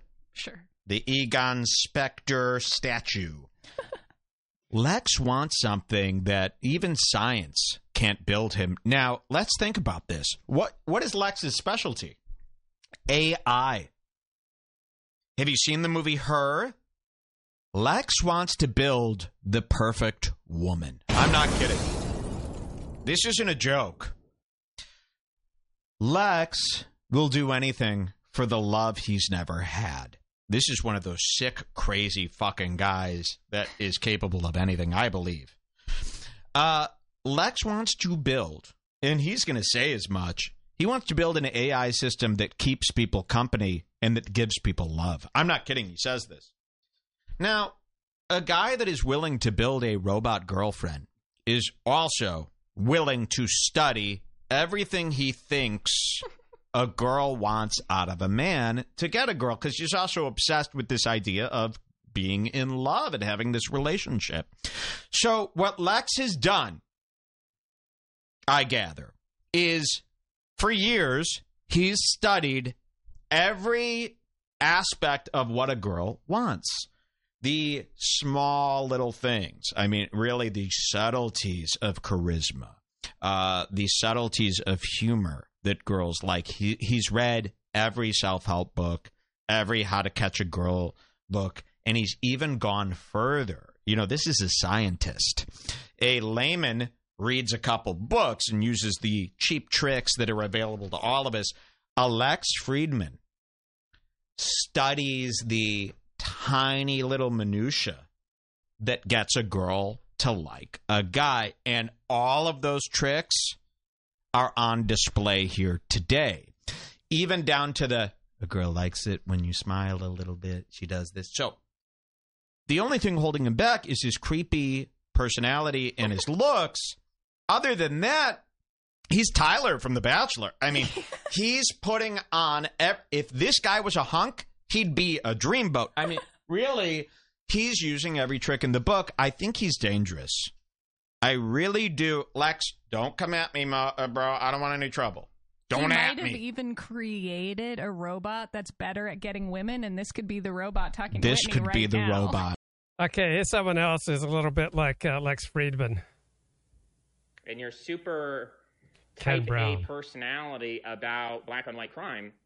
What is that going to produce? What is that kind of Steve Saylor-esque, I'm thinking of Colin Flaherty, that these people obsess over? Right, so Kenneth Brown, a.k.a. Deep Left Jokel, has this series, Liars on the Right, and very unimpressive series, particularly the one I saw on Ed Dutton. He was not able to produce one single lie that Ed Dutton had told. So here, Kenneth Brown is saying, hey, guys, when is truth ever done for you, right? When has it been a good thing to tell the truth?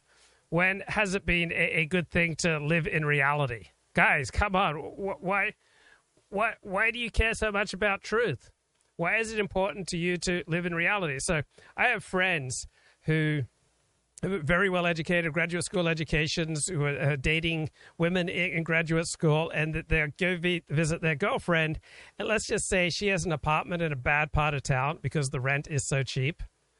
And why does she have an apartment in a bad part of town? Because she's a product of left-wing thought. The people are just basically good, right? She believes in diversity, so she's going to go live it. And your super type A personality about black on white crime. Meaning super type A personality means you care about truth, right? Do you care about truth? Well, Kenneth Brown thinks you're a loser. Right? I think the pursuit of truth is noble. I think living in reality is a really good thing. And sometimes it's even a good idea to say the truth out loud, sometimes even publicly. What is that going to produce? What is that kind of Steve Saylor? Yeah, when has the truth ever produced anything good? Guys, come on, we need to live in the lie. Ken Brown wants you to live in the lie. When has it ever produced any good, right? Say, telling your daughter that if you date this type of guy, you're more likely to get an STD. You're more likely to get raped. You're more likely to be the victim of violent crime. You're more likely to get impregnated because he is less likely to be careful. And he's less likely to stick around to help raise the baby. And he's less likely to have financial resources to help you do that, right? But these basic home truths, right? Ken Brown thinks they're a bad idea. So what if you encourage your friends or your children or anyone who listens to you that when you see certain groups in numbers that you should probably distance yourself because the odds of something really horrific happening have dramatically gone up? That you can just look at certain groups and they are, say, 500 times more likely to murder you or to rape you or to rob you or to mug you, right, than other groups. Taylor-esque. I'm thinking of Colin Flaherty, these people obsess over black and white crime. If we eliminate black and white crime, it goes from 533 to zero. What are we going to have to do to get there? And what's that world going to look like? Is that not going to look like a completely feminized, pacified, peaceful, no violence anywhere, no danger anywhere? Isn't that? Hey, I was just in Australia, so there's virtually no crime in Australia, right? Sydney is one of the safest cities in the world. So if Ken Brown wants to know what it's like to drastically reduce crime, then go to Japan, go to Australia, right? Go to Beverly Hills, right?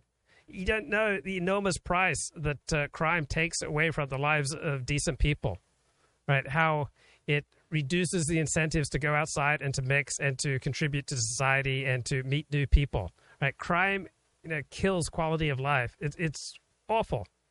But Ken Brown thinks that paying attention to what's true, what's accurate, what's good, what's important, that what has that ever done for you? What has truth ever done for you, bro?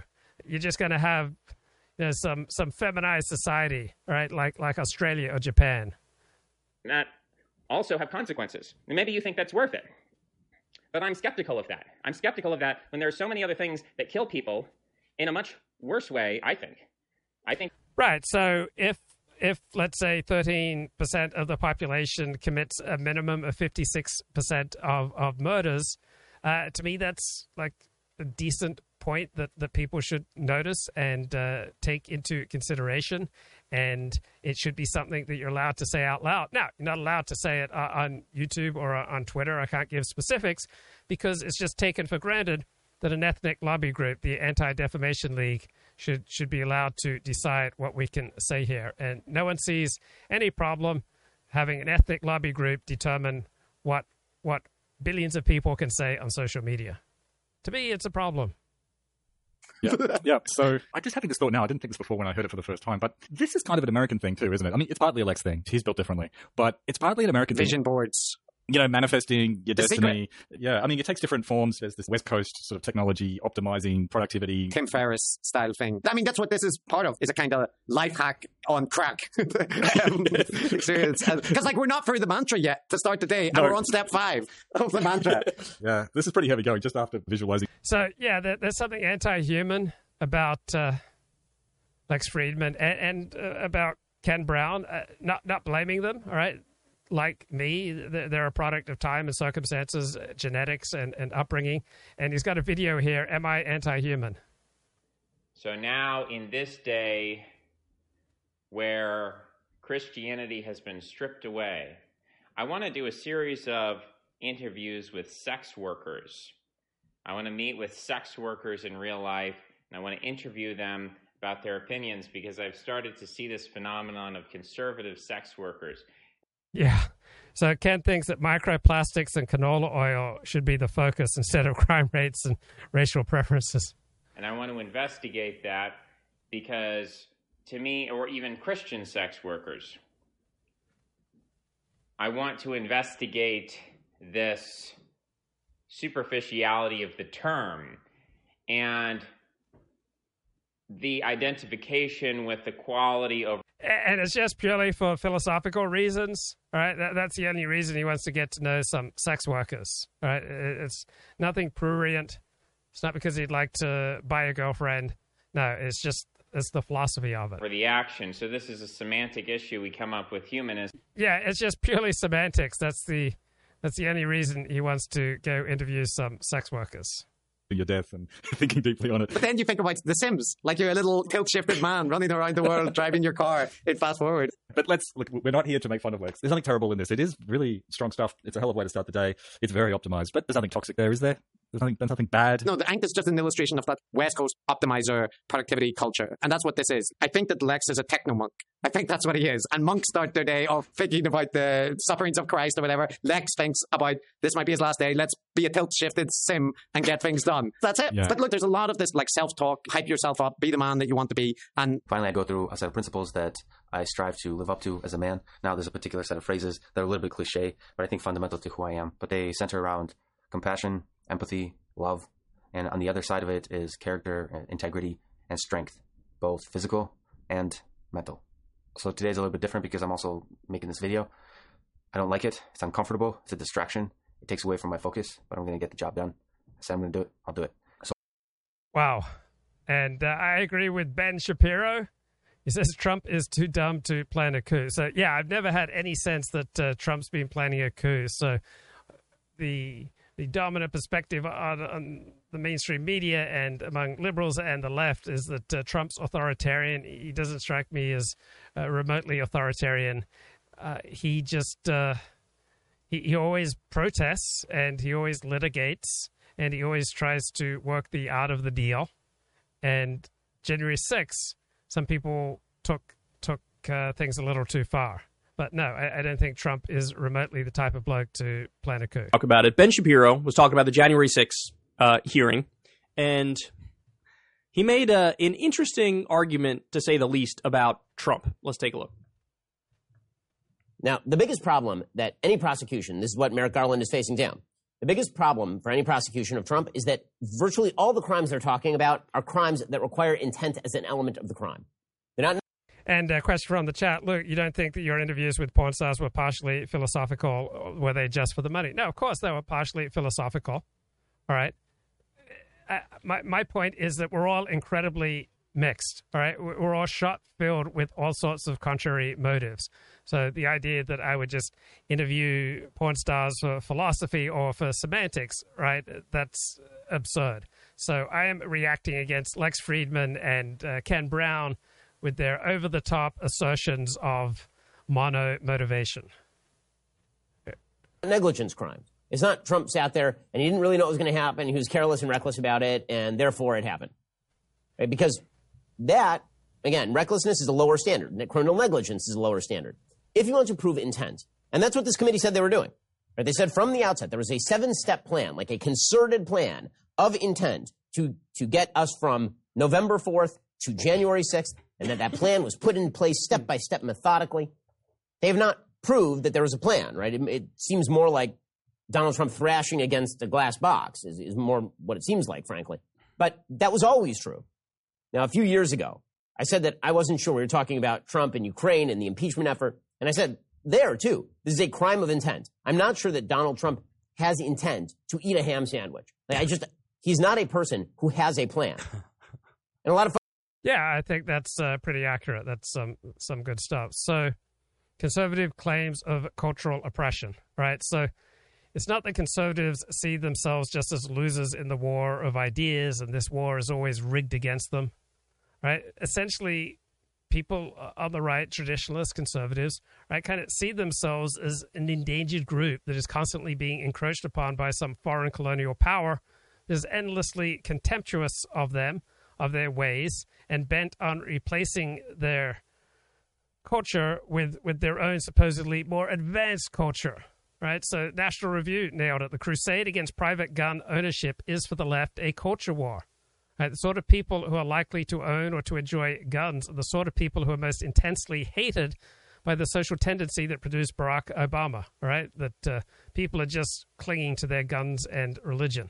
Right, so the left-wing jihad against hunters, against rural people, against shooting enthusiasts, and against Second Amendment partisans will do nothing to prevent lunatics from shooting up schools or shopping malls. But they exploit the victims of these awful crimes in the service of a very focused form of snobbery.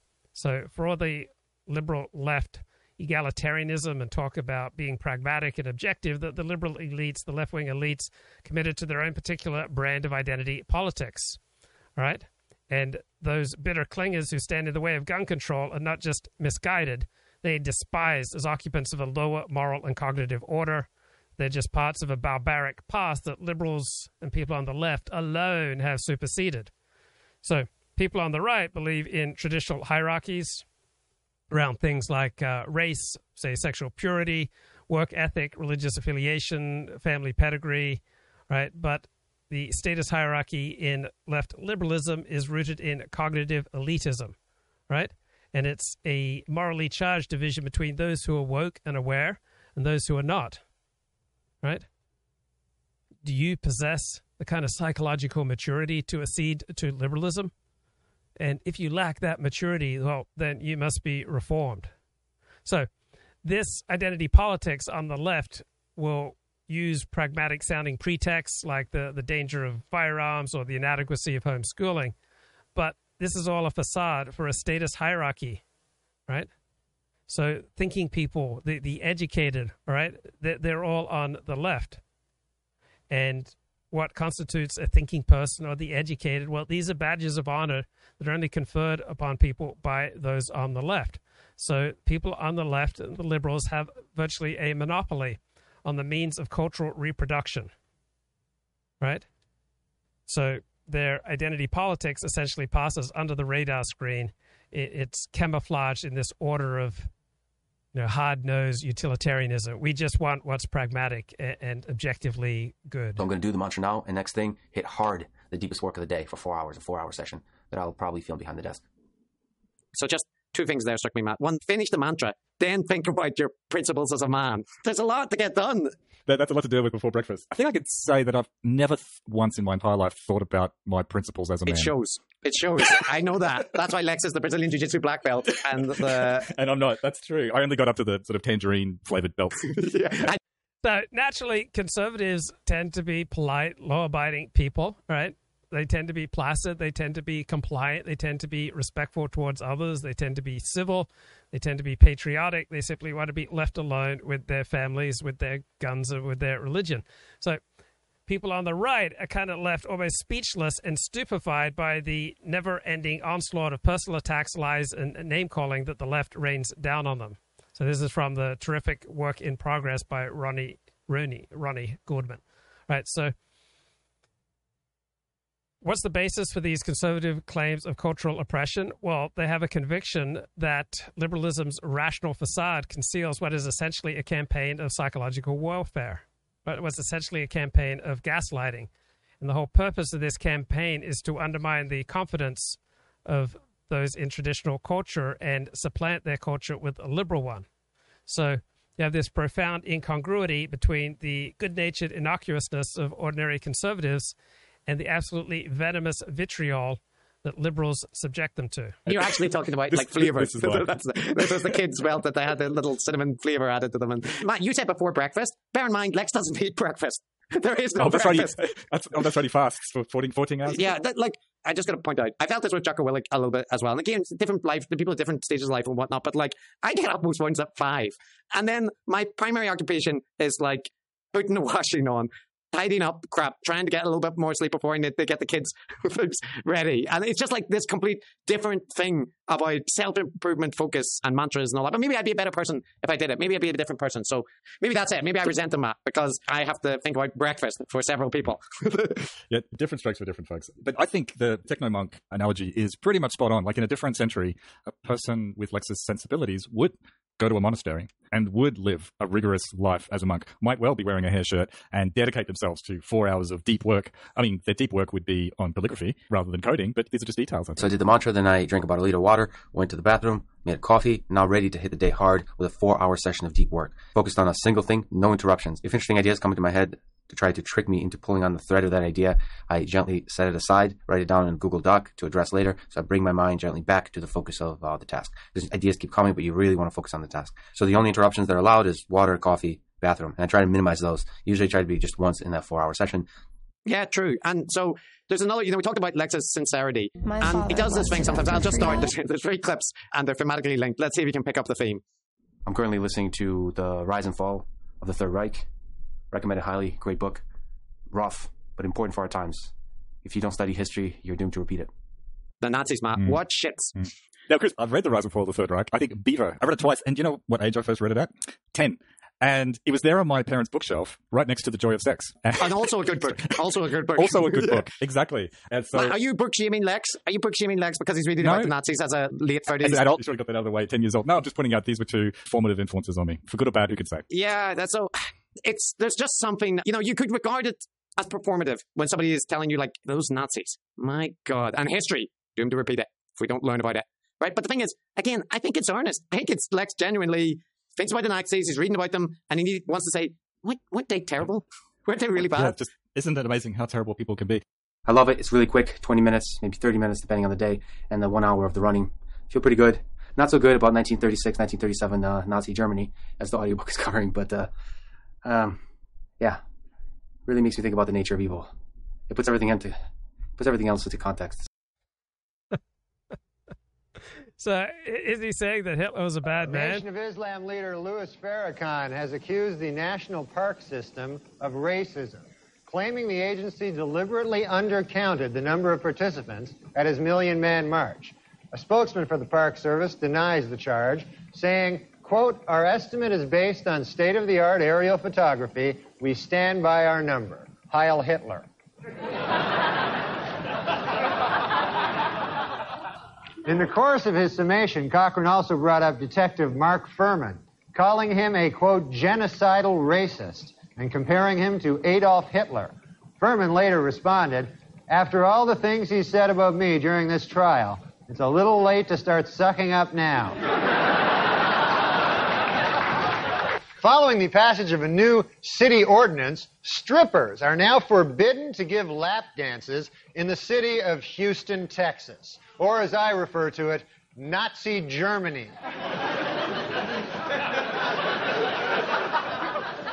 It's ridiculous. Completely ridiculous. I don't care what anybody says. Hitler was a bad man. No one disagrees with that. Of course not. What's the matter with Larry? Doesn't he know that? You know, with Hitler, the more I learn about that guy, the more I don't care for him. I can't.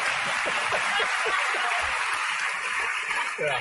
And nothing. There's nothing redeeming about the guy. I tell the guys, I go, how on earth could these Germans like follow this lunatic? You know? Man, if only Godwin had seen this, it could have saved him so much trouble. You know? And they're like, oh, he was an incredible public speaker. You know, he could hypnotize you with his public speaking. And then I see him. He's like, I go, what? That's not my idea of a silver-tongued devil, you know? God damn, I wish I had a time machine to see that action. Yeah, no, to take back my question. Thought you were going to say to murder Hitler. No, I would not. You know, people always fucking want to murder Hitler with their time machine, right? But then I feel if I got back there, I'd be afraid of falling under the spell of his fucking beautiful eyes. It's true. You want oratory. Be locked in the gaze. Yeah, and then I join the fucking party. That's knowing his thing. He gives you his full attention. You're like, whoa, wait a minute. Maybe there's something to this guy. No, but before you ask another serious question... Believe it or not, they're telling us to wrap it up. I don't exactly know why you guys... I don't want to. This is fun for everyone. It's the Lonely Island, guys. I would have killed Hitler. So thanks, gentlemen. Can I just clarify? If I did go back in time to kill Hitler, I would do it. Yeah. I wouldn't get lost in his eyes and then bail. Yeah. Just so I don't get like hit from all the like defamation leads. You would end it. Yeah. Listen, man, I'm sorry about... We got to wrap it up. I'm sorry about bringing up Hitler. You really brought this live show to a new... This is the first one, right? This is your first interview? It's just going to get worse. This is the first time I've ever interviewed a man. If you can bring Hitler into all of them, they're going to ask you back for sure, which is I know what you want. That's what we're all hoping for. There is one country that worries me, though. Not Iraq, not Iran, not North Korea. The only country that really worries me is the country of Germany. I don't know if you guys are history buffs or not, but...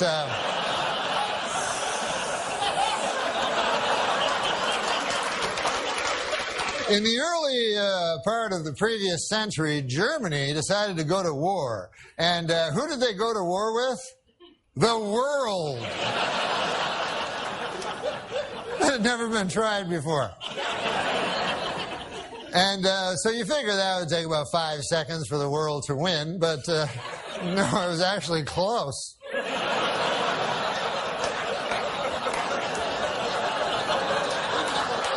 Then about 30 years pass, and Germany decides again to go to war, and again it chooses as its enemy the world.